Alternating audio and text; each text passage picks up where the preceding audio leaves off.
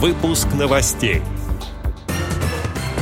Предприятия ВОЗ представили свою продукцию на международной выставке запасных частей и автокомпонентов. Вопросы организации работы санаторно-курортного комплекса обсуждены на совещании с участием руководства Всероссийского общества слепых. Теперь об этом подробнее. В студии Антон Агишев. Здравствуйте.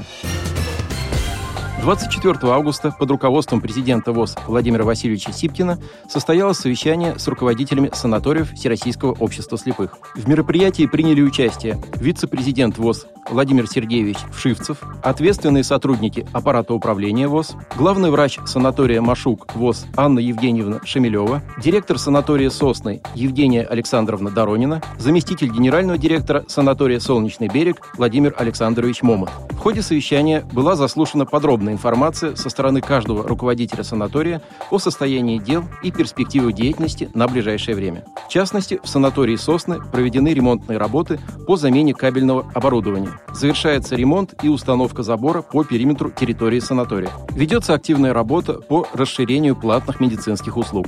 В адрес руководства ВОЗ высказана просьба о проведении в 2023 году поэтапного ремонта жилых номеров без остановки основной деятельности санатория. В санатории «Сосны» на сегодня отдыхают 165 человек. В санатории «Солнечный берег» сдан в эксплуатацию и активно используется третий корпус. Число граждан, находящихся в санатории, достигло 500 человек. В санатории «Машук» активно ведется реконструкция 15 номеров. По решению президента ВОЗ средства на реконструкцию будут полностью выделены в текущем году, что позволит завершить работы и приступить к эксплуатации к концу 2022 года. Сегодня в санатории на лечении находится 280 человек.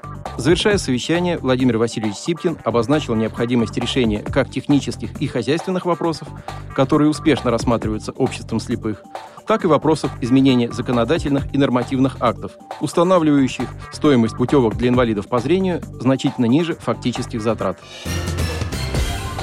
С 22 по 25 августа в Московском экспоцентре прошла международная выставка запасных частей, автокомпонентов, оборудования и товаров для технического обслуживания автомобилей. Среди павильонов более 600 компаний, участвовавших в выставке, на мероприятии была представлена экспозиция предприятий Всероссийского общества слепых.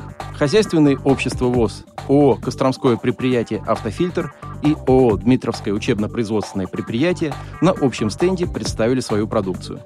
Это автомобильные фильтры и фильтрующие элементы очистки топлива, масла и воздуха для грузовых автомобилей и сельхозтехники, в том числе изделия, освоенные в рамках программы импортозамещения. В ходе работы выставки была отмечена высокая посещаемость стенда и интерес к продукции предприятий Всероссийского общества слепых со стороны участников рынка автомобильных запасных частей России, Белоруссии и ряда других стран.